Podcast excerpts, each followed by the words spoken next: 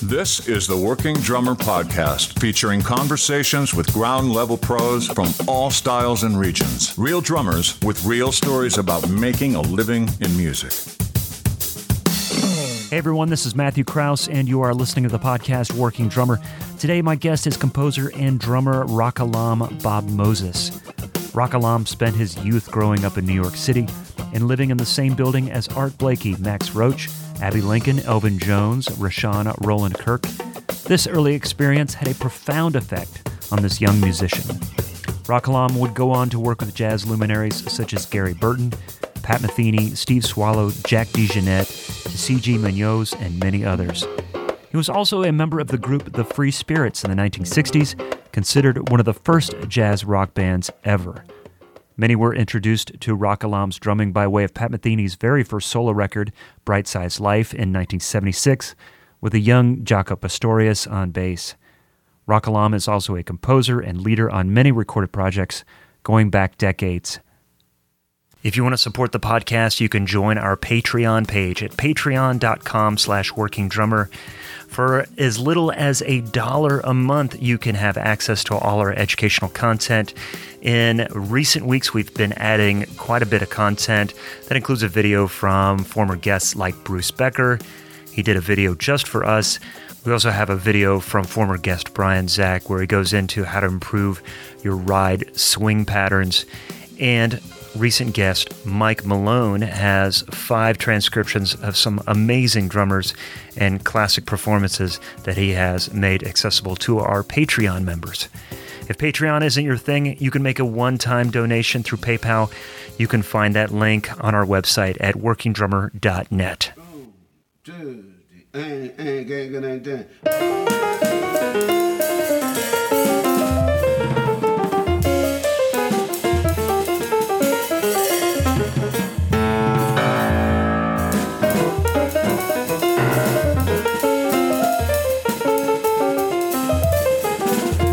So, not that long ago, we had drummer and percussionist Clifford Kaufman on as a guest, and he connected with Ra Kalam uh, many years ago as a student. And at 75 years old and dealing with stage 4 cancer, Clifford felt compelled to produce a documentary to introduce more people to Ra Kalam and his contribution to jazz in the 20th and the 21st century. So, in this interview, Clifford joined me to co host, and there was also a camera crew there. Hopefully, we'll make it in the documentary about Ra Kalam. Ra Kalam is at a place in his life that he just wants to tell stories. And so I feel like this interview is a little bit different than our normal podcast interview. It was more of a time to turn the microphone on and let him speak and tell stories. And it was such an honor to have him in my home and interview him. The first Pat Metheny record was such an important record for me in my development as a musician and a drummer, and it was such an honor to meet Ra Kalam. And I hope you enjoy this conversation with Ra Kalam Bob Moses.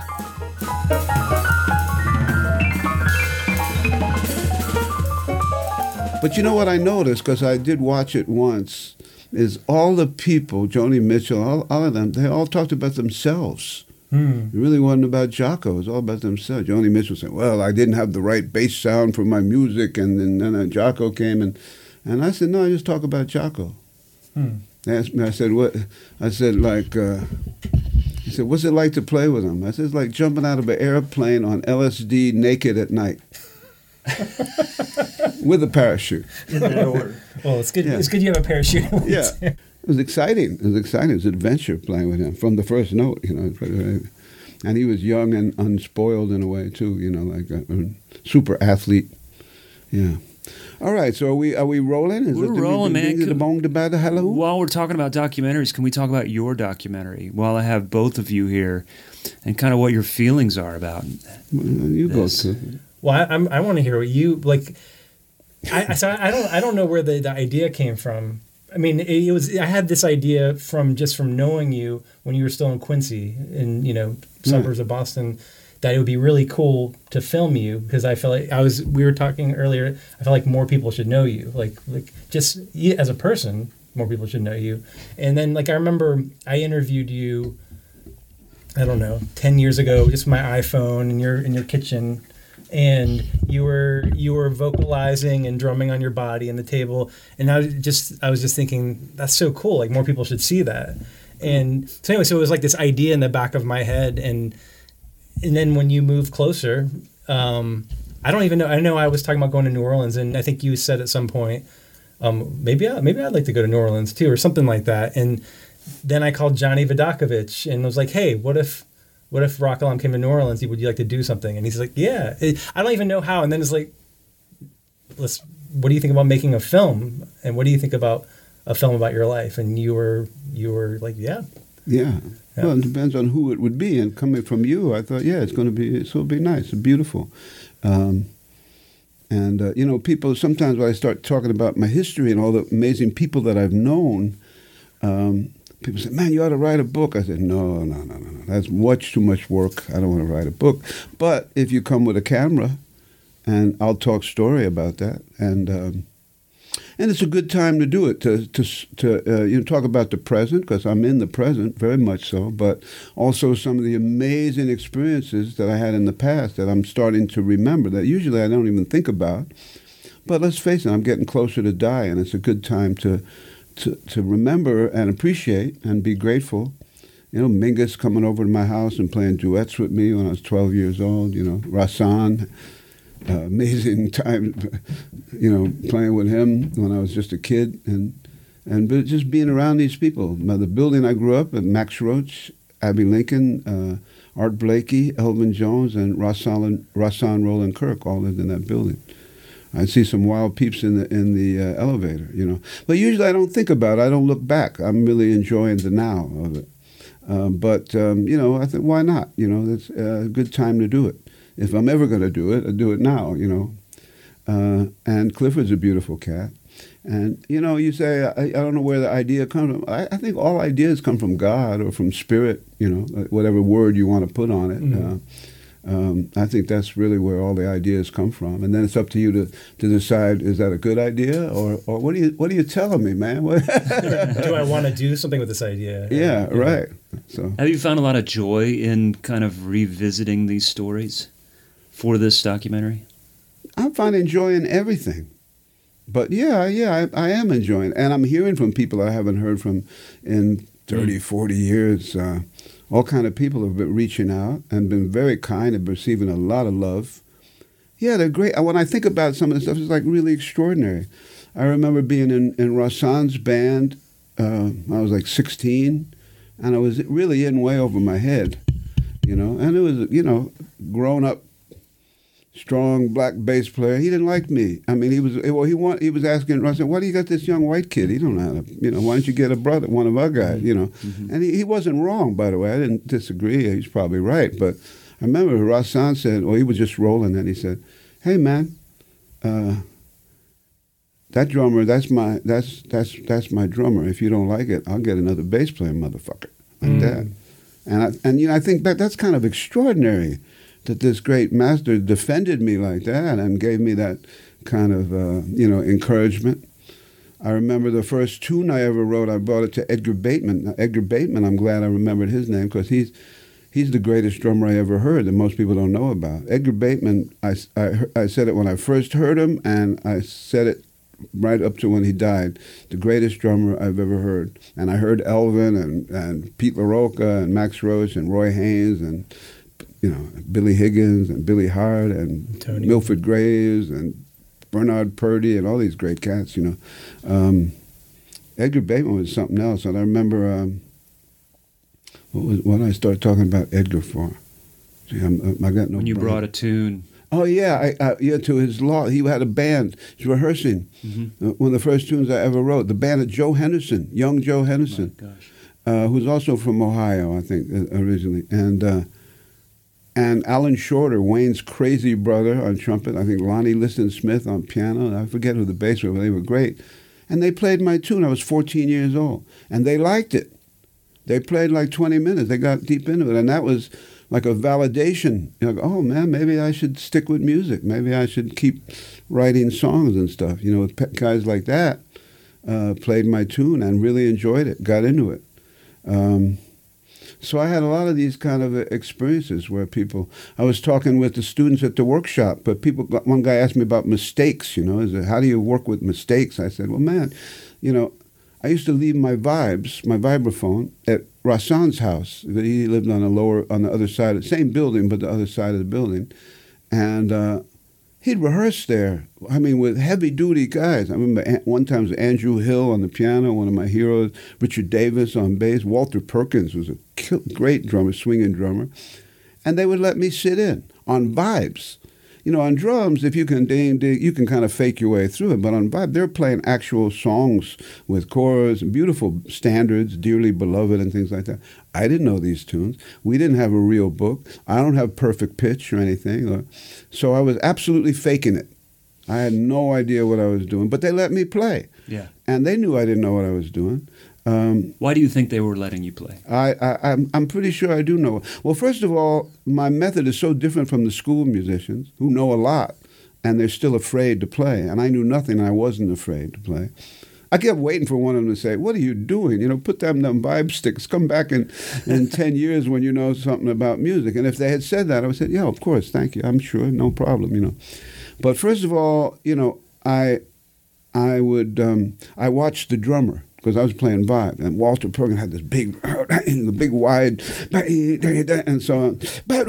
My my my eighth note was right in his swing. So I'm swinging hard because he was swinging hard and matching the energy. He was bang, bang, bang, bang, and I'm bang, oh, that's the same energy. Okay. And uh, which, by the way, you know, I just had these students, and I'm playing boom, boom, bing, and they're playing. They're not matching the energy. They're not noticing the, the comparable energy to what, play. What students are you talking about? The ones I had the last couple of days. Oh, the young kids. Uh-huh. They were all talented. They're Mhm. good. They're all fine. They're 19 years old. They Yeah. got a long way to go. Um, but anyway, I matched the energy. I just knew that. I followed the drummer. And then, you know, I learned of if I hit a note that really was like, oh, no, no, no, that's not the right one, uh, I would chromatic it down until I got to a, a, a better one. Or the other trick I learned was if I hit a wrong note, a wonky note, you know, I'd hit it again, like, like uh, no, I meant that shit. Not a mistake, you know. but don't you like a little dissonance? Yes, Dissonance is cool. Isn't this hip? You know, I'd hit it two or three times, and and then. But the thing is, by the t- if I solo two or three choruses, by the third chorus, I was hardly hitting any wrong notes. Because I could see during the A part, these notes worked, but this one didn't. But then in the bridge, you might you, this one didn't work, but the new one, this other one did, and and I, and I was hardly hitting any wrong notes. But I was matching the energy, and I was swinging as hard because I got the swing from them. You know, I was only riding on their level of swing. How old were you about this? 14, 15, something like that. But I didn't know anything. And, w- you know, we didn't have real books, anything like that. If we had a real book, I wouldn't have been able to read it. I didn't know chord symbols or anything. It was absolutely faking it. But they let me play, and that's extraordinary. These are really the highest level cats. And, and you know, I kept waiting for one of them to say, hey, you know, sit down, put that stuff away. And they say, yeah, you sound good, Bobby. Yeah, Bobby, you sound good. You know, okay. So I, I'm not going to say no if I have an opportunity to play with people like that. Shit, I'd be crazy not Did to. you know then how important these people were? Oh yeah, oh yeah, yeah, definitely, sure. How did you know that at 14? Well, I think the first time I heard Train, I was 12 or 13 or something like that. You know, I was. Okay. I, you know, I, I lived in when I was a kid. I lived in Queens, and that was not. That was more like playing sports and stuff. I was into playing sports, but my parents moved to Manhattan, partly because I told them if they didn't move to Manhattan, I was going to run away from home. so I was a hard kid, boy. I'm telling you. I'm mellow now. I'm cool now, but man, when I was young, yikes. Um, so they did. They moved to, to Manhattan, and uh, and my, my parents knew a lot of the musicians, so they saw I was into the music, so they brought the people people over. And uh, Mingus used to come over all the time. Rahsaan. The way I heard Edgar Bateman was Ken McIntyre, a great horn player, came. He used to come to the house all the time, and he said, "Hey, you know, Bobby." They called me Bobby because I was just a kid. And he said, "Bobby, I'm playing at the five spot, the original five spot, um, and I got a new band. I got some new tunes." Uh, it was a matinee, so they let me in because sometimes they didn't let in underage kids uh, during the week because of alcohol. But Yeah, on, yeah, the, on the on the uh, on the Sunday at matinee, younger people could get in, and so um, so I said, yeah, I'll come down and see it. And you know, I, I never was one of those peeps like certain drummers when they go to hear music they sit right by the drums and they checking out i was never like that. I always wanted to hear the overview the whole band and i never knew who would interest me the most. Might be the bass player might be the piano player you know i didn't assume that the drums was the most interesting. Also sitting in the back was good or standing in the back because if i wasn't into it i could make a graceful exit whereas if you're sitting down front and you get up in the middle of the set and leave it's a little weird Oh, right, right. so um, anyway, I, I was watching Ken's band. Within like three minutes, I was sitting right by the drums. I never do that, but I, when I heard Edgar Bateman, I was like, "Oh my God, this guy's the greatest drummer I ever heard." And I and I went up to him afterwards. I said. To uh, Edgar Bateman, I said, "You know, uh, you're the greatest drummer I ever heard." And I told him I've heard Max Roach, Art Blakey, you know, Roy Haynes, Elvin, Pete LaRocca, all these you're the greatest drummer and, and i told and i said here's my name uh, here's my name and my telephone number. And i said if you're playing a gig i want you to call me and i will be there and i'll help you set up the drums. I'll bring towels if you're sweating. I'll bring you tea you know i'll help out but i want to be at every gig you do. I don't care where it is or what it is. And he was looking at me like man this this white boy is crazy man. But we became very close and he used to call me little brother by the way, we did a record. One of the many projects that I have to finish. That's one reason why I'm trying to keep the keep this body alive for a while to finish these projects. We did it in 206. Don't ask me why. Long, boring story why it's not done yet, but it's pretty close. The double album, and I want to do a nice package with a booklet and everything. Tell the story about Edgar, um, but he came through in 206, and we we did two days of recording. But I'd never played with him. He was my mentor, my hero. Um, and uh, um, we did a day of duets and solos. I took all my solos out because they suffered in comparison so much to his, and also because I'm alive to play more solos and he's not, and everything of him is gold. You know, there was nothing to edit. You know, it's like Coltrane. You're not going to edit anything. But the thing with Coltrane, he's got a lot out. This guy doesn't. So I have the, the Edgar Bateman solos, three or four solos, duos. The second day, a bunch of horn players and a bass player came, played some of my crazy melodies. So, um, and that was in August eh, with no air conditioning. And Edgar also, he was, I think I was that was 206. I think it was I was 55, and he was 77, and he was in way better shape than me. He used to do 400 push-ups a day at age 77. At the same time? All at once? one, at- one at a time, you know. um, um, but one day, in one day, you Yeah, and and uh, and he, you know, he he never drank or smoked. I mean, he was really strong and uh, clean, and uh, he was a hunchback too, and also asthmatic. He had a lot going against him, but boy, nobody played the drums like him. So that's a record that I got to finish. The title will be. Um, Creative Infinity and Love Eternal, Edgar Bateman and Ra Kalam, Bob Moses, you know. And uh, that's one of many of my most important projects that, uh, that one I'd like to publicize too, like talk to some of the drum magazines and do some interviews about, I never hustle my stuff because I have like no hustle chops whatsoever. You got a team around you now. yeah, that's true. I got get my Amazon uh, film crew over here. Jeff Coffin is really great with that, like promoting and using the internet and all the, the tech stuff. And you have a computer. website, and I have a website now. Yeah. So anyway, Edgar Bateman. That's I'm glad that he got mentioned. You know, um, there's a few YouTube clips of him uh, playing.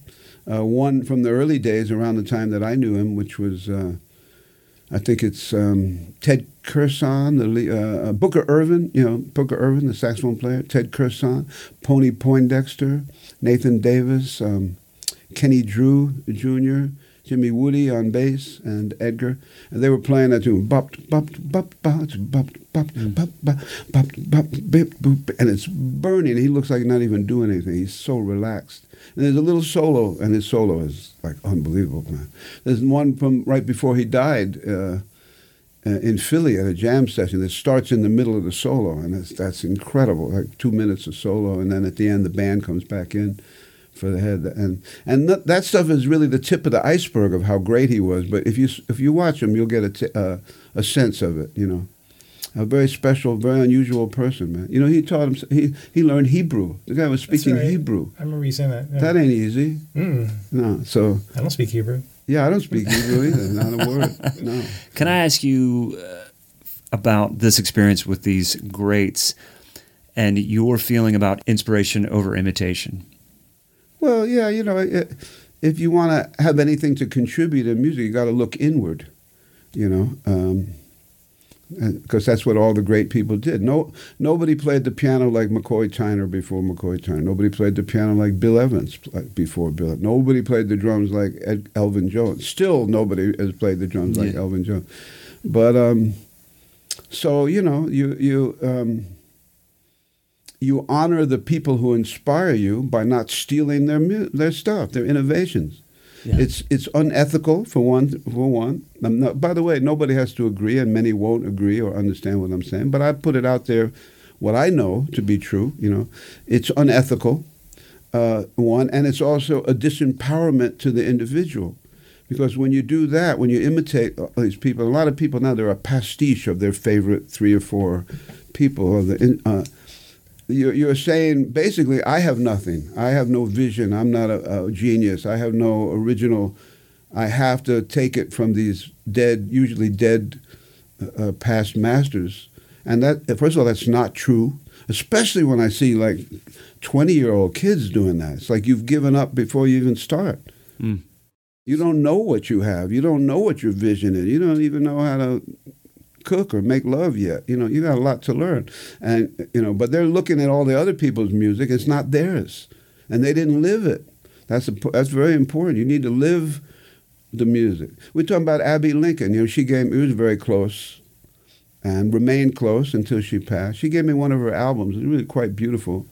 Um, and um, she had, Bobby Hutcherson on marimba. I love the marimba. Mostly her compositions, but they did they did a version of this beautiful old jazz ballad, um, "Midnight Sun." Your lips are like a red and ruby chalice, bo bo be ba bo we are. It's, it's gorgeous.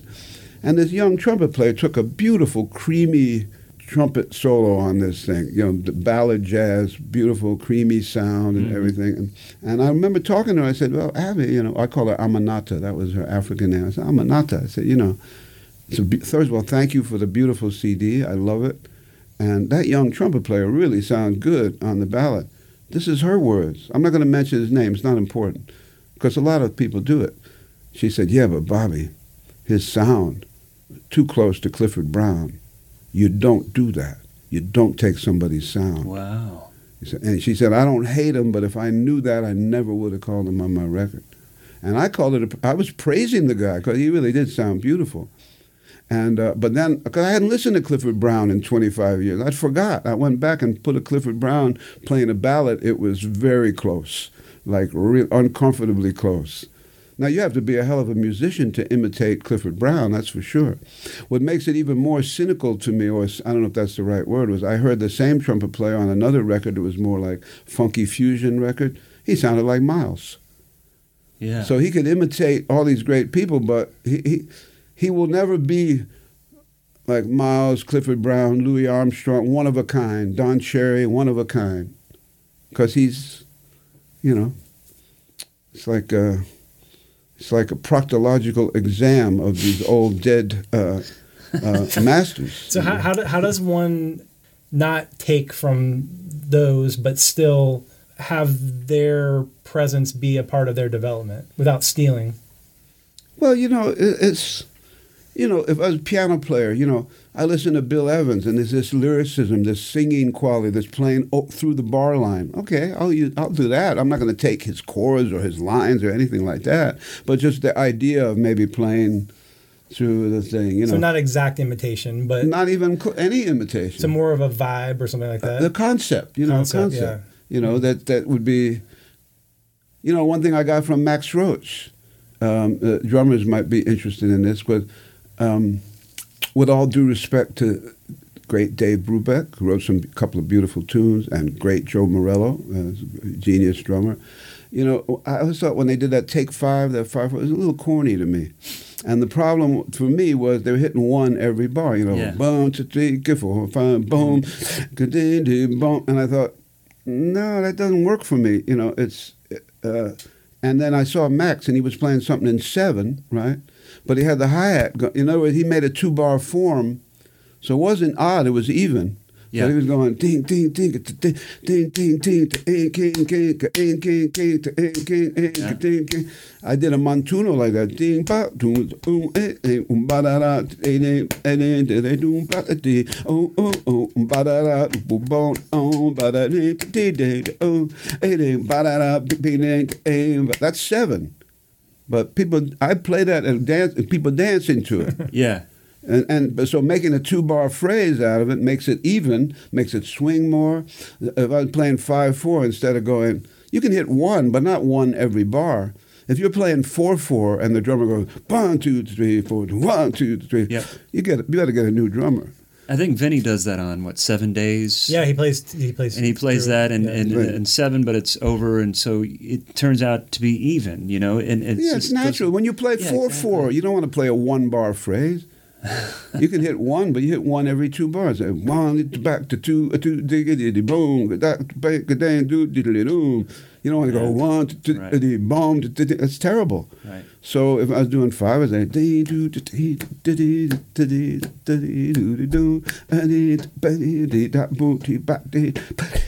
that's five. It's ten, really.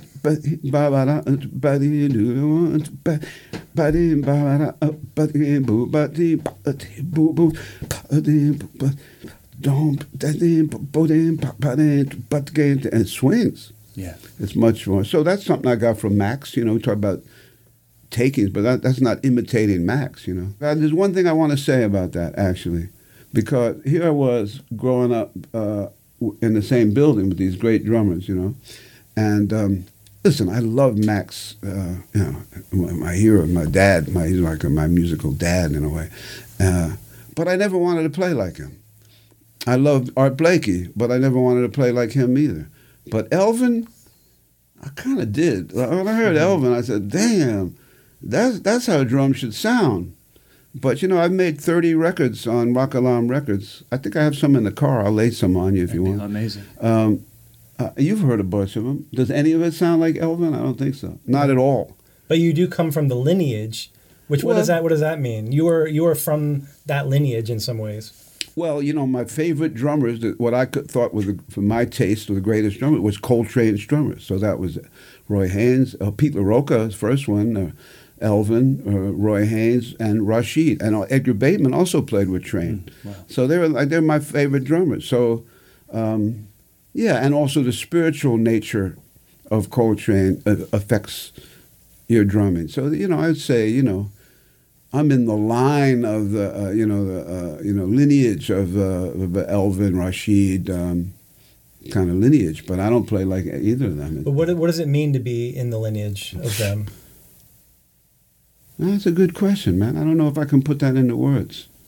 Yeah, I am kind of sleepy. Does that does that does that mean that there's that there's some of the some of the same language? Does it mean that or No, no, no. It's no. not that at no, all. No, no, no, no, no. but but you but if you were playing with those drummers, you would be able to communicate in a way that maybe other people wouldn't be able to communicate. Yeah, well, I never got to play with uh, Elvin or Rashid. Although Tisziji, my teacher, was trying to organize a date with Didn't me. you didn't you play a bottle? Rashid. Didn't you play a bottle on a uh, Rahsaan Roland Kirk session? that- Yeah, that's right. No, I broke a bottle before the before the band came in. He wa- he had a harmonic, and he wanted the idea was he hit this note, and it broke glass. You know, And Elvin was the drummer on that session. Elvin right? was the drummer on that, and, and that- that's so you sort of s- played with him. Yeah, I sort of play with him. You know, I played orchestral chimes on one tune, but that's not like playing the drums. You know, How did Um, vibes inform your playing on the drum set? Playing your experience playing vibes. Well, you know, I mean, any drummer should be down with melody, just like any melody player should be down with drums and rhythm. You know, And, uh, if you're a, a, a vibes player that don't know drums, you're not going to be a very good uh, vibes player. If you're a drummer who don't know melody, you're not going to be a very good drummer. Yeah. It's simple. You know, you need you need to, to understand all of that, and also uh, your phrasing comes from melodies. You know, Yeah. the phrasing of the drums comes from the melody that you're playing, and I think you know. So uh, you know, I never fought a separation. The first gigs I ever did was on vibes, playing with these Latin guys, with these por- crazy Puerto Ricans in the Bronx. Eight sets a night we'd play for. Jesus. Uh, yeah, f- uh, 50 minutes on, 10 minutes off. Last set would be would end at 10 to 5 in the morning. and they'd still be like drunken. We call them balacho. That mean like really drunk guys. Hey, where you going, man? Come on, the party's just starting. We want to dance. we just played eight sets. Go home. Uh, yeah, yeah, yeah, yeah. But I learned a lot. I had a lot of fun playing with them guys. So. Um, I don't know. What, what, was it? You had a good question. Well, it was just forgot. about the lineage, and then and then you okay. did you ask something about? Well, I derailed your question. No, no, you didn't derail. yeah, lineage. Uh, yeah. yeah, no, I was just, I was just if you're not if you're not taking from someone directly, so maybe it's a conceptual lineage or something like that. Yeah, I guess so. I don't know. You know that, or just a, just a way. A way is it could be a way of being. Yeah, I don't know. I'm not even. Well, you know, Tisziji is my Coltrane. You know, Elvin had Coltrane uh, as a leader. Rashied had Coltrane as a leader. Roy Haynes had Coltrane. I have Tisziji as a leader. and they're, they're the two closest, in a way, of musicians that I know. The only person I could compare to Tisziji is Train, even though they're very different, you know. Um, so I think, yeah, that's a little bit of it. You know who I'd say is definitely in that lineage, and he's a little more close to these guys than I am. But You're, I mean, I ain't playing like Rashied or, or Elvin um, is Kiermyer. He's a great drummer too, Franklin Kiermyer. He's definitely in the Elvin Rashied, and he made some records with Pharoah Sanders. He's a he's a great drummer, and we played. I love playing with several drummers. We're going to do that tomorrow. Um, uh, uh, he did a record. Uh, um, oh, we did a record with Tisziji, which I think is the most powerful of any record I've ever been on or heard. It's called Alpha Nebulae, and that's me and Kiermyer playing mm. on that. And I needed Kiermyer because the energy that Tisziji was was hitting, I, I couldn't even match it on the drum. So I could take a break, and I knew somebody else was going to keep keep keep it going. So I could let him fill it up and then come back in. And, and he's a he's a great drummer too. And I've been in touch with him recently by Facebook and uh, we talk about doing a duo record. There's all these great percussionists who want to do something with me, and I'm hope again. I'm hoping I keep the, the body alive. There's a guy named Centazzo, Andre Andrea Centazzo, Italian cat. He he's a visionary percussionist. You should just see his setup, man. It's like all these gongs and crazy instrument sounds and stuff. Uh, anyway, so and I love the percussionists like that who've completely uh, invented their own stuff too. I got a lot of inspiration from the European drummers, but I, I, you know, I didn't appreciate them at first. When I first went to Europe in 1968, I saw these drummers had completely different drum sets. Because you know, the American drum set was almost always the same: jazz drum, you know, bass drum, snare drum, rack tom or two, floor tom, cymbal, second cymbal, hi hat. Yeah. Right? And I got over there, and people had you know triangular gongs and you know tiny little hi hats, and the snare drum was like a, a field drum, and the tom tom was in the middle. They would just make these sound sculptures, you know. Yeah. And and at first, you know, I was just a kid then too, but I, you know, I don't even know if I appreciated their playing so much, but I was I was very interested to, in that. It was like, hmm. And it took me about 20 years later before um, I said, yeah, I, you know, I'm going to make my own drum set, and, and, if you, you know, later we'll swap emails. I'll show you pictures of my set at home. I've seen it. I've oh, you seen, see it? Yeah, okay. yeah. It doesn't resemble. That's amazing. Any any other drum set. So I, you know, I went there. I let my own. Um, you know, I realized that so that I had been lazy up to a certain point. That that um, you know I. Uh, uh, I kind of accepted how everybody did it. So everybody does it like that. I'll do it like that. And I said, no, no, no, no, no. That's lazy. I got to figure my own my own way. And uh, one one person who was very instrumental, and I'm glad to be able to mention him. He just he passed just a, a few months ago. Was Peter Peter Zeldman? You know his music, Pete Zeldman. I don't. It's it's like he's not from this planet. Exactly. He's like alien intelligence. Like he's wow. like something else. And I, when I heard him, I said, "Oh my God, I got to rethink this." I said, I, "I'm going to start from zero I'm going to go back to the beginning. And I was like 40 something years old already. And I said, no, no, no, this is, I've been lazy when I heard him. And there's nothing uh, from him, by the way, that I could ever imitate. Anyway, it's way over my head. But just the, the, it was so different and so incredible what he was doing and so unique. Um, and I had a nice, you know, a relation with him until, until he passed. I'm, I'm still in relation. I talked to his, uh, his wife, his, is a very, very sweet, strong woman, Cheryl.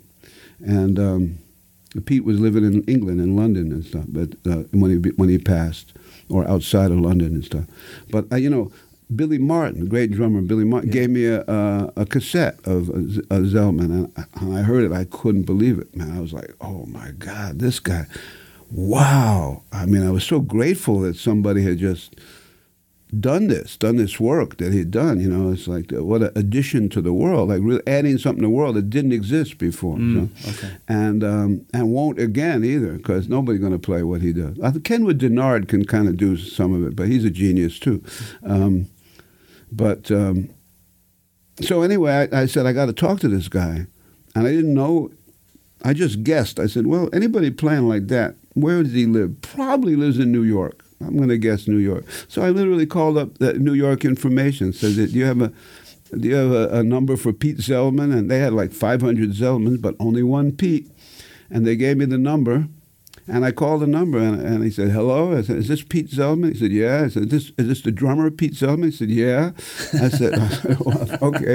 I said, "Well, this this is Bob Moses. I don't know if I was Ra Kalam yet in those days." I said, "This is Bob Moses." And he goes, "Oh yeah, I know you." Blah blah blah. You know. And I said, "Well, I got to tell you, I heard this record, which by the way was called "Other Not Elsewhere," which is a great title because he's really other, but he's not elsewhere. He's here, but he's from somewhere else. But he's here. He's other, like again, like alien intention, uh, uh, intelligence. And uh, and I said, man, I just have to thank you. Your what I heard this solo, it was all solo, no overdubs, nothing. But it sounds like five people at times, Zeldman. Yeah. And he puts on the on the liner notes because people don't believe it. There's no overdubs or sequencing. This I played this all live, and later I saw him do it. He had eight foot pedals. He was doing one rhythm with this side of his foot, the other rhythm with Oh. with that side of his foot. I mean, it, it, it's it's insane. But and you know, it's it, I, later I found out it was highly mathematical, but it's also funky. It's also grooving. It's like you know, it's anyway. He's so I you know I said, man, look, I'm uh, I got to tell you, I just want to thank you because hearing your drumming changed my life. And I'm I'm going back to the beginning thanks to you. So I just want to say thank you for doing this great work. I'm I was really moved and inspired by it. And, and he started crying on the phone. He said he said Wow. he said no drummer ever called him to say that. I was the only guy that called him to say that. It seemed to me no big deal, but apparently it was. Well, know. I'm, I'm looking forward to hearing hearing this. And seeing Zeldman, him. yeah, he- yeah. Yeah, check him out on YouTube. I, I want to ask you uh, about this idea of seeing or hearing someone for the first time that is so amazing and processing all of this. And now, in an age of information, we can access all this information and see people play and hear people play. And when you're trying to make a living and you're trying to grow as a musician, you're struggling. those might be those might be two opposite. This is why you're. This is why I need to ask you this question. Yeah. It's so overwhelming. This internal struggle that we have with our ability to be confident in ourselves, and yet feel like everyone is doing something that we're not doing. What advice would you have for the young player that is looking to grow as a musician and feel confident in their voice and their creativity, developing their own voice? Well, you know, my only my only uh, advice to any musician is just to be real. Not everybody is meant to be a creative improviser. Some people they they write a beautiful song and they go out and play that song every night, more Yeah. or less the same way, and that's what they should do. I just saw Metheny. You know, he came through. I hadn't seen him in years. You know, and is very prepared. You know, he had finishes. He had eight different guitars. He finishes one. The roadie brings out the next one, and and uh, that's great. That's perfect for him because he's a composer, not just a great guitar player. He's a composer, and it's a very beautifully thought out show. You know how it goes from one thing to another and Yeah. stuff. It's totally prepared. And it, but it struck me that you know I went a completely other direction, which is nothing prepared. You know, but that's why he gets 2,000, 3,000 people in the audience, and I get 20 or 30 or 40 or 50. So it's all what you're trying to do. Yeah. I never tell people they should play free or be more creative or anything like that. I just say be yourself, be real to who you are. If your thing is to play some backbeat or play some country music and that's really who you are, do that and do it well, and uh, don't apologize for it. Yeah. You know, if you if your thing is to rehearse it all and know it before you play, well, that's a safer way to sound good because you're working it out. It's all worked out. It's practiced. You've you've written it. You've rehearsed it, and so the way I do it, it's more risky, but I'm not worried about it. Yeah. I always say it's a good thing that uh, musicians are not doctors, because we'd, we'd be killing people all the time with all that, with making a mistake. If we were surgeons, you know, might be good for the overpopulation problem on the on the earth. I, I love when I make Megan laugh. Uh, uh, it's good you make the camera person laugh, you know. Um, okay, there was something that I wanted to extract or extrapolate. That's a good word for a high school dropout. Um, you know, there was a point where I looked at my artwork, my painting, relative to my drumming. Same with my piano playing, by the way, too. This is similar. I, I, wrote this in the. I did one record where I played piano. I don't play drums at all. I had a great drummer uh, playing, uh, Sarubov, Tony Falco, plays. It's fantastic. He's a he's a Rashied Elvin level drummer. That's not the only album of yours where you don't play drums, though, right? Billy That's Hart right. plays. Billy Hart also plays. Yeah, that's true. On Bittersweet in the Ozone. Yeah. I, if I could get somebody to do it better than me, but this one uh, I'll use them. I just want to make great music. Um, but this one, you know, I just want I wanted to play piano, and I realized, and the same with my my painting. I thought uh, I'll use the painting as a better illustration, but it's the same with the piano. I never was trying to be a professional artist. Mm. I never was trying to be a professional painter or art, or you know visual artist. As a drummer, I kind of was. I was trying to be a professional. So if you're trying to be a professional, you feel a certain obligation to learn the givens. You know, it depends on the gig. You know, it might be, oh, this is a kind of Miles tune. I got to play a little bit like Tony Williams. You know, if this is kind of a funk fusion thing, you might want to try your best to play like Steve Gadd. It won't be as good, but you know, he, uh, you know, I remember when bossa nova came out to the United States. If you did some gigs, I got to learn how to play a bossa nova because it might come up on the gig. Yeah. Um, I remember that fast tempos used to kick my butt, so I'd practice fast tempos. It might come on the gig. I'd be at home, dee, do dee, you know, I work on that. So all these professional requirements in a way, like an obligation, and I realized that's what why my drumming. I looked at my artwork. I said it's more beautiful, it's more original, and it's more sprung than my drumming. And so the question is, why is that? And the answer was because I was trying to be a professional drummer, not trying to be a professional artist. So at that point, I said, you know what? Let me make my drumming more like my art because I ain't getting any gigs anyway. Mm-hmm. So I'm, I'm, Can, I, I'm can I stop you real quick? Yeah, So there, there was a time where you were getting a lot of gigs. not never a lot, but Well, I, I, was, I, it- I would get a gig I mean, you were how, how how much was were you playing with Gary Burton? You I mean you were his drummer for a long time, and you were going to Europe, and I have the impression that it seems like a lot of gigs, but maybe it wasn't. Well, probably with him was about the most, you know. But we, I mean, we'd go on a tour and maybe do twenty or twenty-five gigs, so that was cool. But then we wouldn't do things for months e- either. So Uh, and you weren't playing in town, or you you were you in New York at that point, or were you in Boston?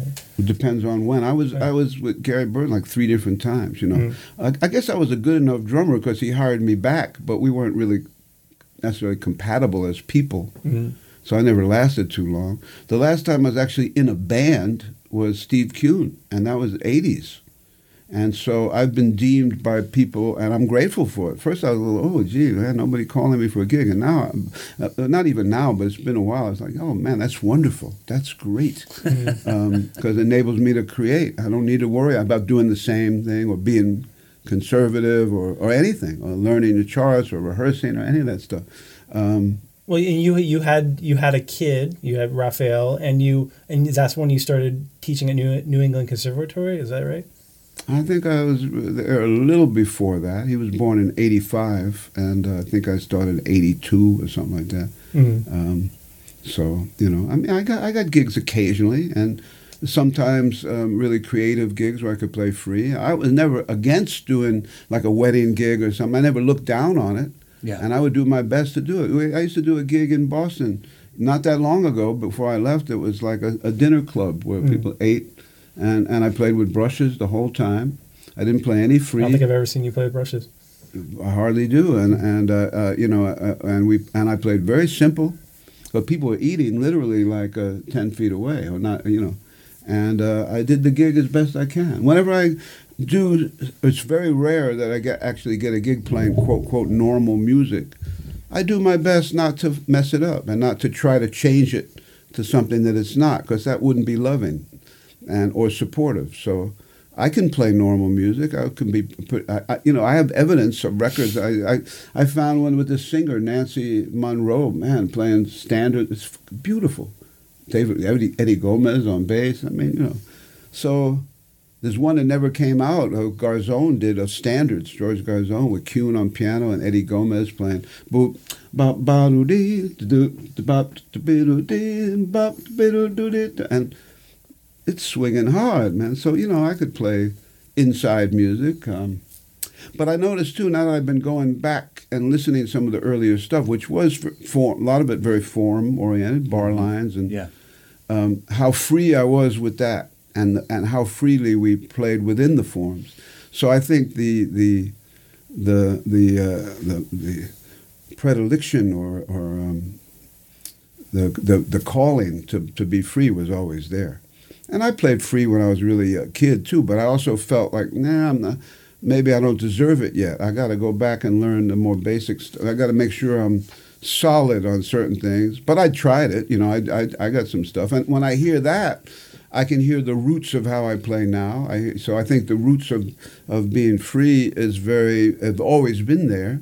Yeah. But you think about it, man. Rhythm is infinite. Uh, you know, and people play as creative, all these great music. They play the same four or five rhythms. Mm-hmm. You know, Memphis it's only two. it's like boom, back, boom, boom, back, boom, back, or ding, ding, ding, ding. That's about it. Mm-hmm. And uh, you know, I, a guy came over to my house. I was playing some six. I wasn't playing free because I figured his head would explode. So I play some six, you know, and which, by the way, that's my core groove is a six. It's kind of like that shit. Boo boo dee dee do do do do one two three four five I oosh oosh boom boom. He looked at me like a like I was from a different planet. He couldn't even imagine not being in four four, you know. So, but but you know the two rhythms they play, they play the hell out of it. So it's cool.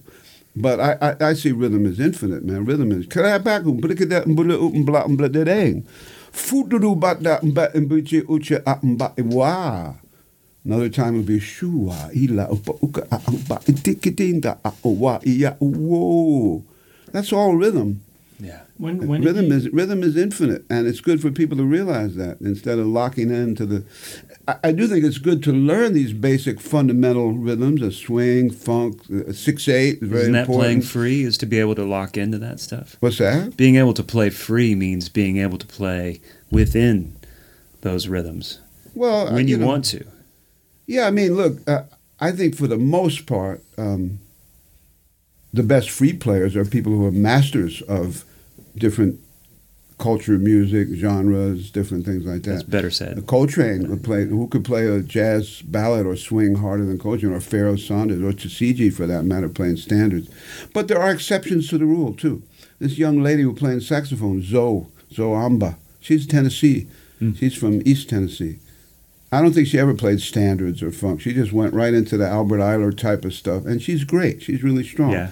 So there's always uh, exceptions to the rule, but I think, yeah, generally, uh, playing free or rubato, I think that's the hardest thing to do.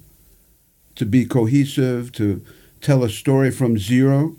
The the most of the records I do now, and I think it'll be that way when we record tomorrow with with Hayne and and Margot, uh, probably, you know. Um, I don't think you brought any charts, did you? No, I hope not. I ha- might have to get you get out of here. we were talking about that earlier, and he, yeah, yeah.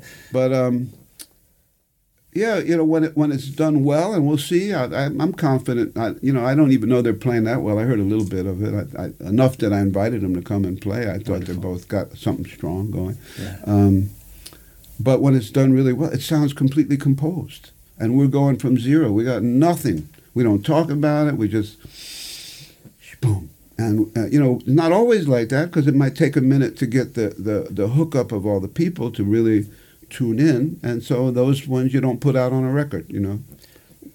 I love the your description of discovering about your painting and that journey, and seeing how not pursuing painting as a vocation kind of allowed it to be free and allowed. Well, I looked inward. Yeah. I only looked in. If you see my paintings, and if you go to my website, I got a bunch of them up there. I see your album covers. And They're mostly those. my paintings. Yeah. Right. Um, they don't look like anybody's paintings, and there's no school of art that you. There's not. You know, there's modern art. There's cubism. There's this. There's all these different schools. No, and I don't sign them because they, for me they come from spirit anyway. But also there's no need because there's nobody else. Nobody else would do that. It's obviously me. Did that discovery about painting and saying, I want my drumming to sound like this, was there a shift in, in your playing? Yeah, definitely. When, when did you decide that you, you know, you said you were working on being a professional? You were working on the things a professional should. When did that shift happen? Where you decided you wanted to liberate yourself creatively with the drums or, or music?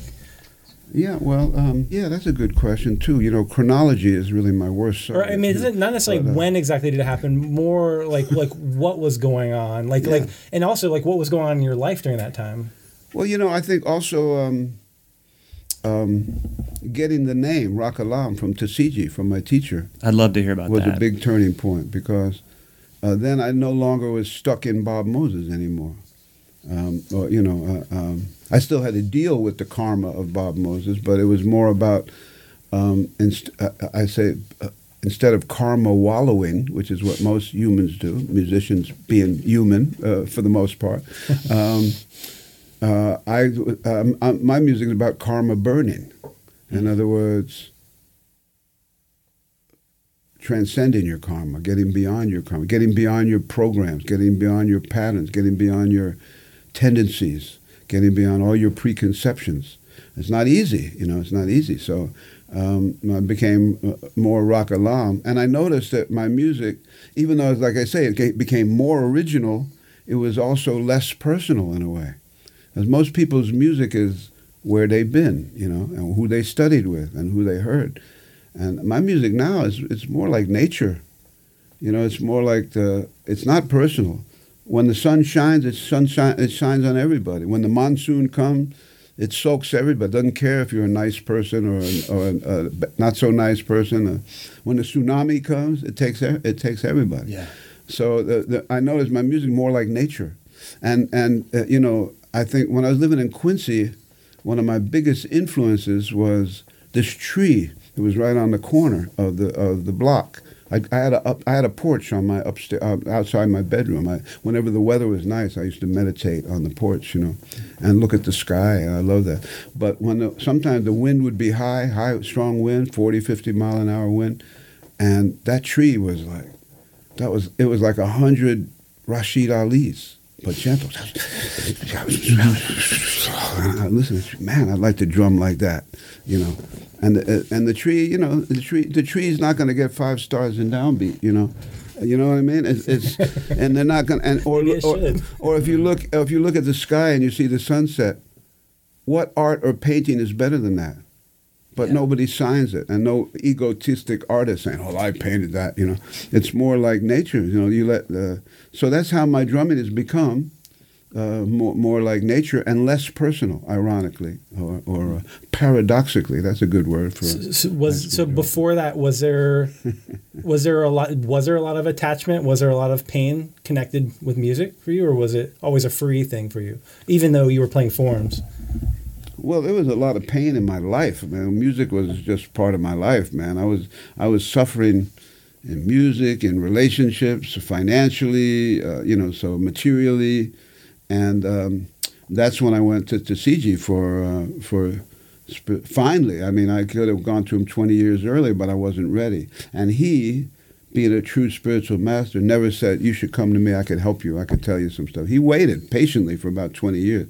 When I first, I just wanted to play with him. That was it. I, anytime we could play, I would play. I'd go anywhere to play with him. I didn't care if it paid or didn't pay or anything like that. Um, but then when I was really in my worst period of, of what I call self uh, self sufferation, I said, you know, Bapu, we call him Bapu, Bapuji. I said, Bapu, I just want to come and sit. No drums, no guitar this time. We, we, I just want to sit. I know you got something for me, and I need some help. And he said, yes. And I remember the first time, I think I was sitting for 18 hours straight, and I was finally like falling over. He was still sitting ramrod straight, but relaxed. Finally said, I, I think you need to lay down a little bit. I say, yeah.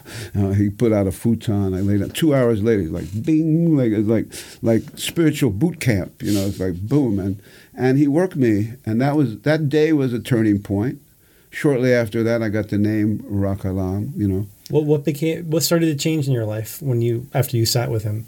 Well, I one of the most basic principles of spiritual practice is that the cause of all suffering is the self.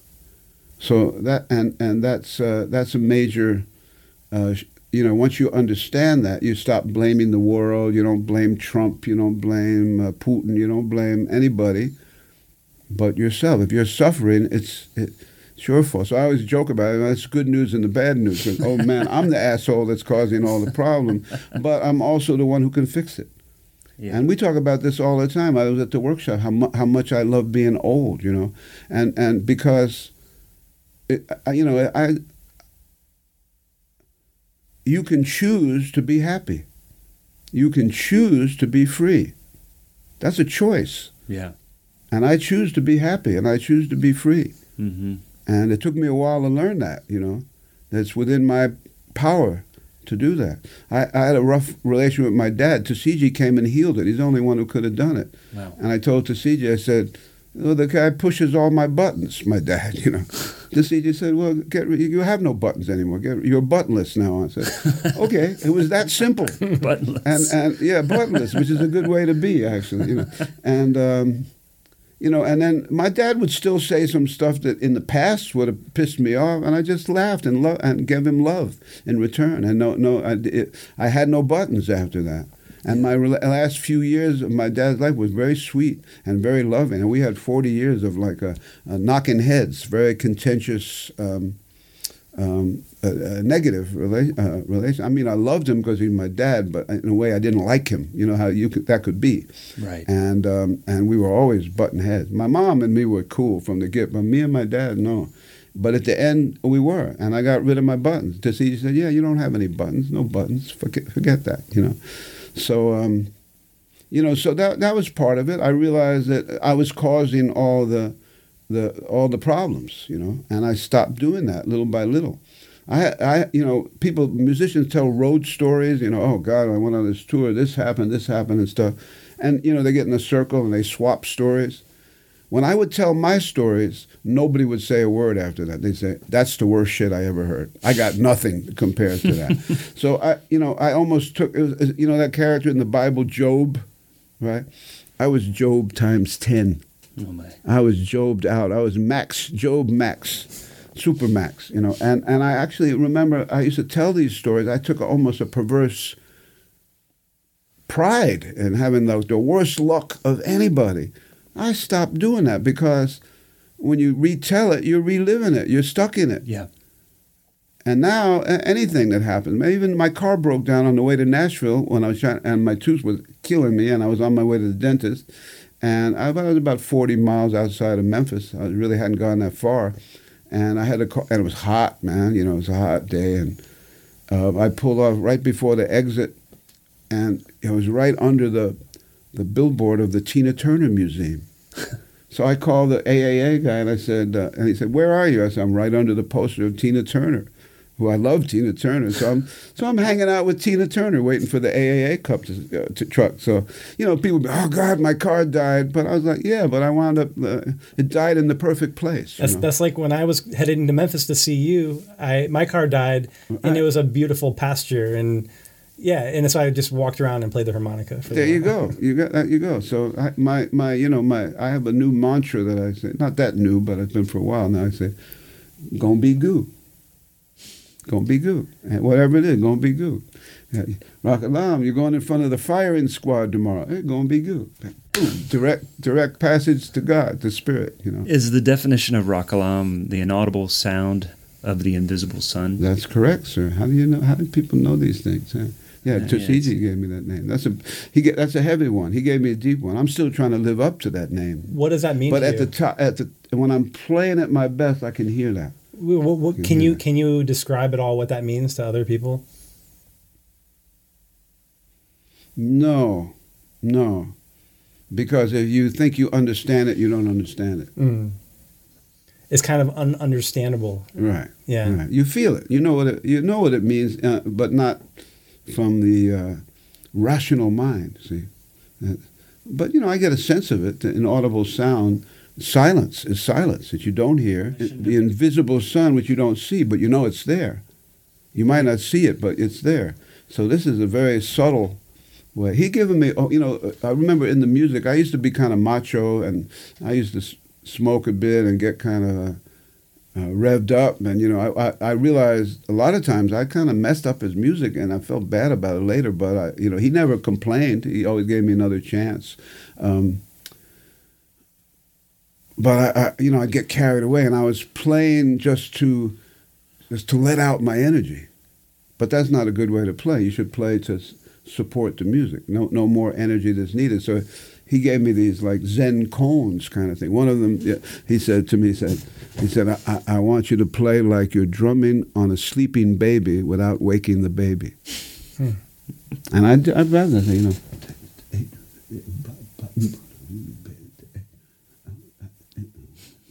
Right? Baby would sleep through that. I go in the back. I, Mhm. So I practiced that. The other one he told me was uh, Q-tip happy drums. Imagine you're playing with Q-tips and you're happy about it. These things help, you know. When he gave you this name, did it give you the freedom to separate yourself from what you knew of as Bob Moses? Yeah, well, you know, sometimes being Bob Moses is a drag. Uh, you know, no question about it. Sometimes it wasn't the best thing to be. Yeah. So, you know, we are more than that. We all of us are more than that. We're more than our karma. We're more than our blood. Potentially. Yeah. Some people are locked into their blood and to their, um, you know, river of blood, their their ethnic patterns, their particular family vibe that was handed down and stuff. But, you know, I think uh, uh, the wise person keeps what's useful and what's positive that's in their karma, and and tries to let go of what's holding you back in your karma. And we talk about culture music, and I grew up with culture of music, love it, and knew the play, a lot of the best players and stuff. But you know, we talk about African music or Jamaican reggae, or uh, I grew up playing with the Puerto Ricans, playing salsa music. Man, the music was killing, and the drumming was amazing. The congueros and the timbali guys. But you know, the behavior was, you know, uh, they didn't eat the most healthy food. The, the the dudes, for the most part, I'm generalizing, but they would they would have sex with as many women as possible. And the more women they, they nailed, they would be like, ah, I'm, I'm, the, I'm the man, you know. But if their woman even looked at another guy, it would be like World War Three, you know. We, even uh, Lyoko from Japan was saying to me that when she goes to Japan, she couldn't cross her legs. That that's women don't do that there. So there's a lot of uh, misogyny in this uh, in these cultures, you know. Yeah. Um, I remember hanging in Jamaica with the Rastas, smoking the, uh, these giant spliffs, and we're talking about music and and all this, you know, heavenly stuff, these very esoteric conversations. And the women were never part of it. They were cooking and taking care of the kids, and I didn't like that separation. But these, let's face it, these are these are part of the culture as well. So what I've learned is that all culture, as beautiful as it is, I say it with complete respect, is bondage. Mm. And uh, and one of the things that I that Tisziji helped me with, he said was, he said, um, to be really free and to be yourself, you have to let go of your attachment to black music and African music. But see, I don't regret any of that because, especially if you're a young white guy that doesn't, that's not born into the, that kind of drum groove level. Yeah. No, it's very good to get down with African music, with samba, with the six eight. I've done all that stuff: dance music, funk, jazz, swing. New Orleans, second line. It's it's good, but uh, I'm glad I didn't skip it. Definitely glad I didn't skip it. But uh, no, I, I, oh, today the drummer I had a student. He got he got into a second line, and I got right in on it with the with the djembe, and it was sweet. Chris Brown, he's a Nashville guy, great drummer Yeah. Finally had an adult. Uh, He got all these students that were like 18, 19. They don't even shave yet. But this guy could could really play. It was a grown up. It was a great cat. Um, so yeah, I can go back into that, and I respect it. If I'm playing with people from the culture, I do my best not to mess it up, to honor it as the sacred. It's sacred music to these people, but it's not my sacred music. I need to be freer than that. I need to be, you know. Um, you know, I played with these master drummers from Ghana. That was a trip, you know. And but they, man, they're going to play this, almost the same stuff the next night. I don't know what I'm going to play the next night. I like it that way. Yeah. I like the freedom. I like not knowing. Most humans, uh, which includes will include musicians in that category, um, they like to play what they know, what they grew up with, what they've heard a lot, what's familiar to them, like comfort food and stuff. You know. Yeah. And and that's what's healing to them. That feels good to them. You know. And I'm not judging it, uh, but for for certain of us, I don't think uh, I think there's less people like this, but. Um, what heals me is to play what I don't know and what can't be known with the rational mind. Or another way of saying is untranscribable. That's what I am. do you, do you think, or have you spent time thinking about your legacy? No. No, should I? Well, I mean, yeah, maybe. I mean, I'm just curious if you like what you would, what your legacy is. I, I don't know. I don't. I don't.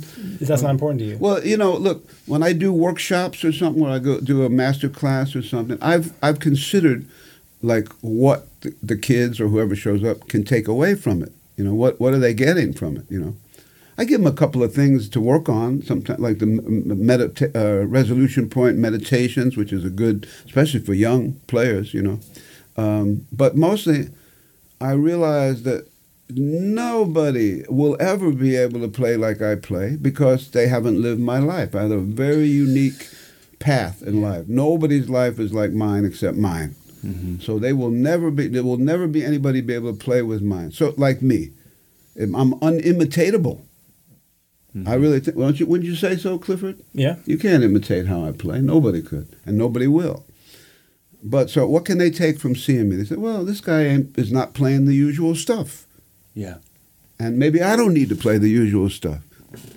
He's no he's no genius, but he's got his completely his own thing. So mm-hmm. maybe I can do that. Yeah. So that's what I think people can take away, you know.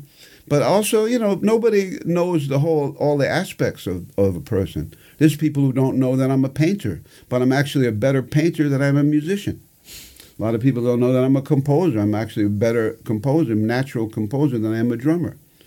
So uh, you know, but some people will discover it in the past, in the future. You know, maybe say, wow, this guy's paintings were amazing. You know, or his compositions was fantastic. Or they won't. You know, I don't worry about it. I'm I'm not really doing anything for recognition.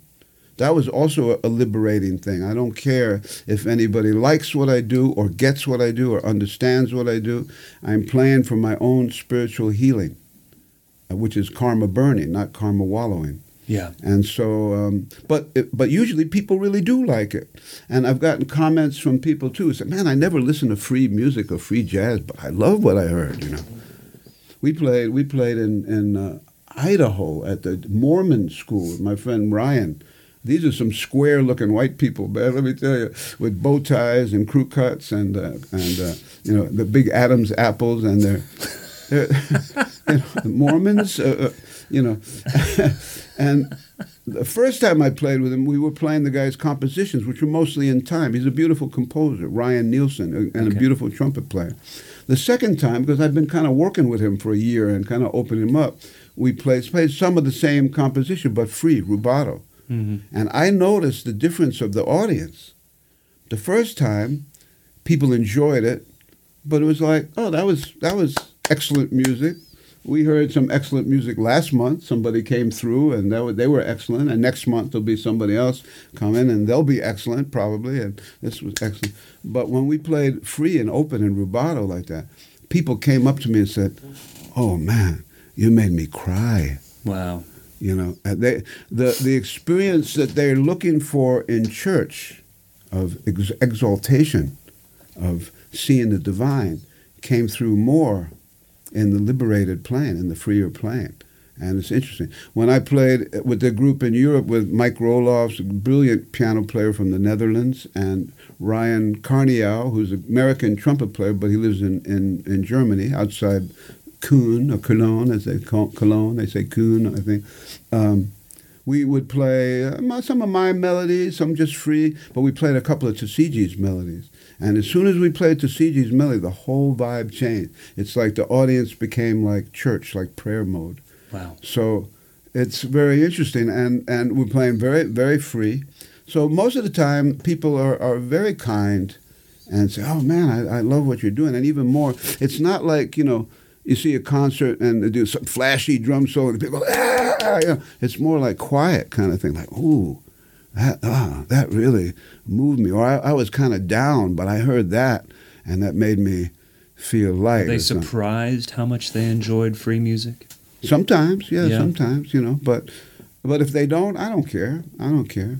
Glenn Gould, one of my heroes, classical piano master, he said the best uh, artist to to um, audience ratio is one to zero.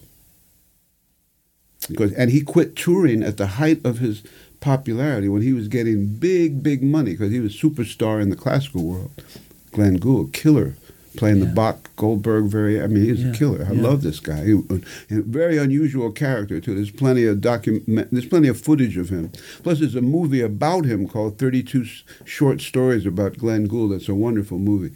But uh, yeah, he just decided, and he was like young, 30 something, that he didn't. Want, he wasn't going to tour anymore, and they were offering him huge bread. He said, "No, I'm going to go in the studio with my own piano, on my own chair, and uh, with my own engineer." Mm-hmm. and I'm going to play and I'll make a record and I'll edit it the way I want to edit it. And then you can buy the record and you'll get the best. I mean, there are no Wow. distractions, Okay. you know. I remember when I was younger, I don't not this way now, but uh, when I was younger, I'd be playing the drums. I see a beautiful, sexy woman. I'd be distracted for a minute. Or children distract me. Women and children tended to distract me. I'm always drawn to both women and children. I would see little kid and I'd go, oh man, look at the little kid. And um, yeah, I try not to be distracted anymore. And, uh, you know, I'm just do my, I give them the real me, the best of who I am. If people love it, and often they do, beautiful. If they don't dig it, that's cool. I don't care. Yeah. I don't care. And that's that's a freedom too. That's like giving up the, the need or the attachment to being liked or being popular or being understood. I really don't care about it. Yeah. I, and, you know, as I'm getting older and getting closer to die, I will admit that I, I would like it if people listen to some of these records, uh, only because they are kind of extraordinary. They're all unique. There's not one, not two records that are anything alike than other one, right? You you've got Yep. a bunch, Yep. and um, and I put a lot of work into them, and they're like nobody else's music. And the best of it hasn't even come out yet. The ne- the one I did with this with Gaia is unbelievable. Gaia Wilmer, she's a genius composer from Brazil. She plays saxophone too, but mm. she's a Hermeto Mingus level composer. And I, I have these things I call them sonic beds, which are me overdubbed several many times, several three, four, five times on a on a simpatico zone of percussion. The same type of sounds or simpatico sound. They're not meant to be solos. They're meant to be a bed or a cushion. In other words, to play over, to improvise over. Okay. I've made many records with people I hadn't even met. Yeah. I send them the beds and they play on my beds. you Yeah. know. So anyway, uh, what made me think of the beds? I forget now. Are there recordings coming up? that- Oh, the- oh, with Gaia. Yeah, I, Yeah. I, I said to her because her, comp- her composing is so amazing. I said, Gaia, I, I, this was four years ago. I said to her something like that. I said, I, would would you like would you want to make a record of your comp- compose some stuff over my beds? Because they're percussion stuff too, but they're very tonal. Uh, whenever I do one, I take my melodica and I find what key I'm in because I'm usually in a key, and I'm not. it- It's maybe not exact like classical piano, perfect A 440 or something, but they're usually very tonal if you tune into them, you know. And she, her ear is incredible, you know. So she said, "Yeah, I like that idea." So we have a, a collaboration record, the music of Gaia Wilmer uh, and Ra Kalam, Bob Moses. And uh, anyway, we, she had COVID came through, and she had to go back to Brazil and like that. And finally, she recorded like last April. This record is a masterpiece. It's like nothing I ever heard because the beds are so free and organic, and and this beautiful. It's like this classical orchestra coming out of the woods. I mean, it's like nothing I ever heard. Is Plus, it? she got incredible people like George Garzone is on there, and Leo Genovese, the piano player from Argentina. Like really, a, uh, actually, I have to get all the names because I didn't even know all these people. She has a woman singer that's in- incredible because she could sing all these perfect melodies, but also make ah ooh ah ikaduka karo sounds like that.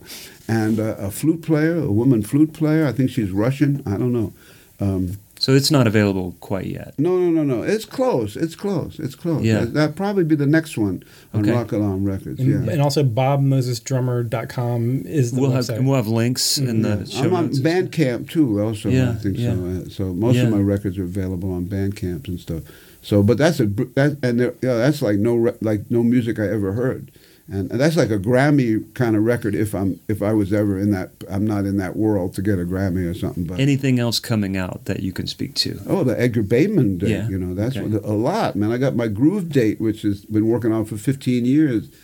Uh, I've got like at least 15 records that are at various states of completion or incompletion, you know. we, we recorded down in New Orleans, and then also Ra Kalam came to Nashville and recorded um, with, with Jeff. Well, Jeff Coffin Yeah. brought brought Ra Kalam to Franklin. Two Yeah. days, two days. And the second day, these master drummers from Guinea came by, and Clifford played, and, and Danny Gottlieb and Beth Gottlieb played. Yeah. So we had we had uh, two Six- drum sets, Six drummers. two Oh, six- percussionists, two African percussionists. So so six drummers. Six yeah. drummers and three saxophones, three wild saxophone players. That's amazing. And that record is like, you know, we have to wade through 15 hours and find the best stuff. The same with the New Orleans session. We did two days. Uh, We, I, you know, some, uh, my engineer sent me the files. I haven't had a chance to listen to it. I, I will, and then break it down, and we'll try Yeah. to mix, pick the best of it and mix it. How can people discover these things when they come out? Your website in Bandcamp, right? Yeah, Bandcamp Okay. website. I have a bunch uh, is on is uh, on the internet. I, I belong to there's a company called the Orchard who put does your does your you know downloadable stuff. Okay. You know. Yeah. Um, so most of them are, are there on the Orchard. You know, when I get a new one, I put it. I have 30 albums out on Ra Kalam Records. And as I say, the best, and I have some masterpieces, if I do say so, with no undue modesty, um, well, no false modesty, you know. Um, but the best ones haven't even come out yet. So I'm really trying to finish them uh, while I, well, again, while I still have a body, you know. I got slowed down a little bit because my engineer, who has all the files, he was going to move to Memphis with me, and his girlfriend put the kibosh on at the last minute. So he wound up stuck in Boston, working at the Whole Foods that he hates, you know. Oy. But I'm I'm gonna I'm after, when I go I'm gonna go north in the in the, maybe in the spring and maybe go to a month in Boston and work. I also got a newer computer. We haven't done it yet, but theoretically, it'll be possible to do um, uh, remote mixing and stuff. You know. yeah. So I got one more thing. How are you feeling? oh. Man, this, I can't tell you how happy I am, man. It's like beyond belief. You know, physically, are you asking me physically?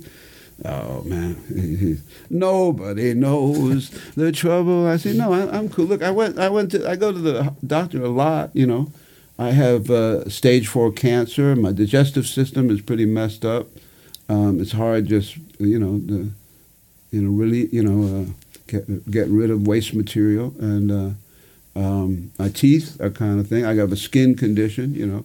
I told, I, and then and then my car died on the highway going. going I told my oncologist, I said, you know, I've got stage four cancer, and that's the least of my problems. and the guy started laughing, and he's a guy who doesn't laugh too much. He's a serious Serbian, Dr. Jankov. You know, I like this guy, but he's a Yeah. serious guy. But he was laughing, I said, and that's true. Um, so I'm okay. Plus, plus I'm in love, which I never expected that to happen. Like, uh, Yeah, tell know- us. Uh, let's. Can we close with that story oh sure, of your sure. rediscovering yeah, oh sure, that, that makes me so happy. I saw, I talked, I had a little time after my student today, so I, I called her on the phone. I, I met her in 1980 in Molde, Norway, but northern part of Norway. I came there in '80 with Steve Kuhn, Sheila Jordan, Harvie Swartz, you know. And uh, but that was a great group. Kuhn is my favorite piano player of, anybody, and I have played with Keith Jarrett and Herbie Hancock Wow. and Cedar Walton and a bunch of great piano players. Uh, Bill Evans, I played with Bill Evans. Wow. Kuhn is my favorite piano player of all of them, you know. Anyway, uh, getting back to Elma, I met her, um, we, you know, uh, 1980, and it was her job. She was 23 years old, and I was uh, 32, and uh, she was absolutely gorgeous, and I was actually pretty handsome. Hard to believe looking at me now, but in those days, I, I was a good-looking guy, you know.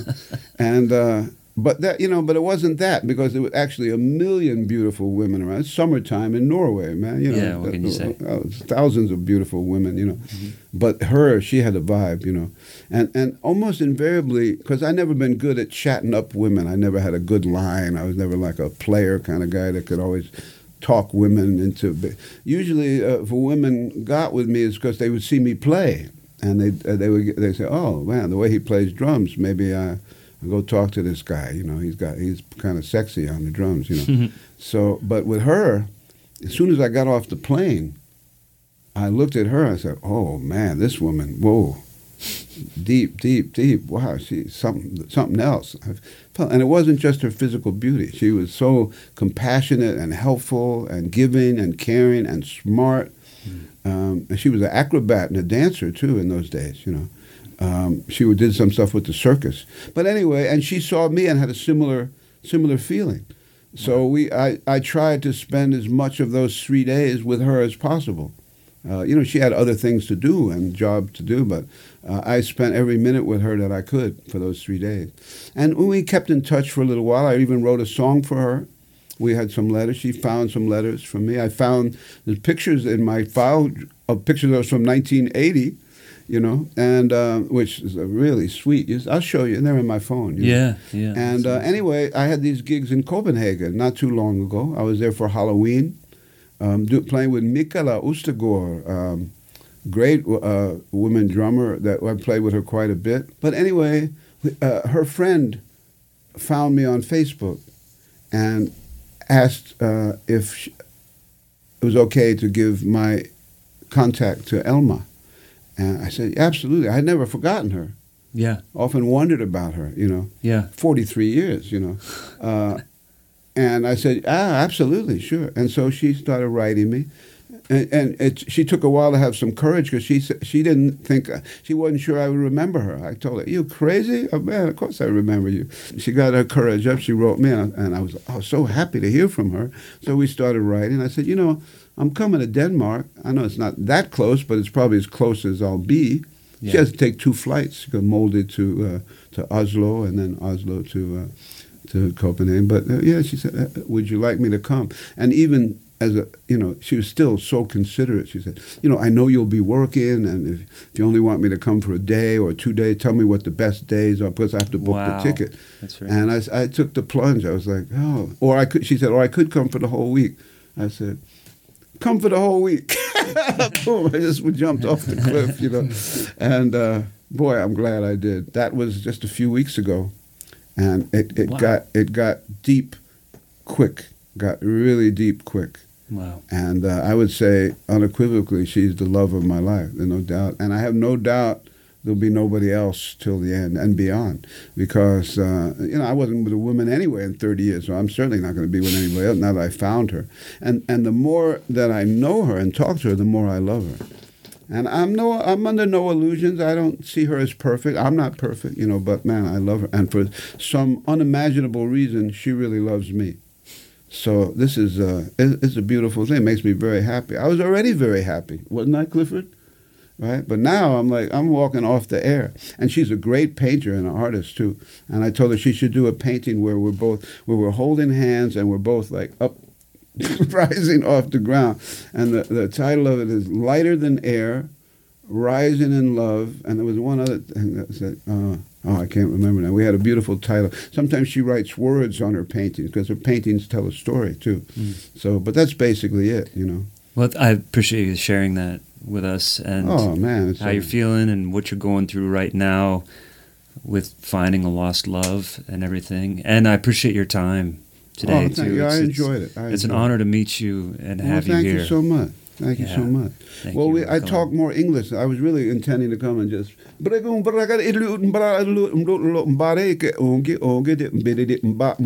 Wow. Look at that and pick it. Wow. Wow. Yeah.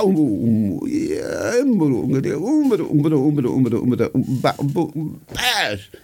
Boodoo smash, boodoo smicky mash, Mickey mash, Mickey Mickey Mickey dash, doo. I got to tell you one other thing before we say goodbye.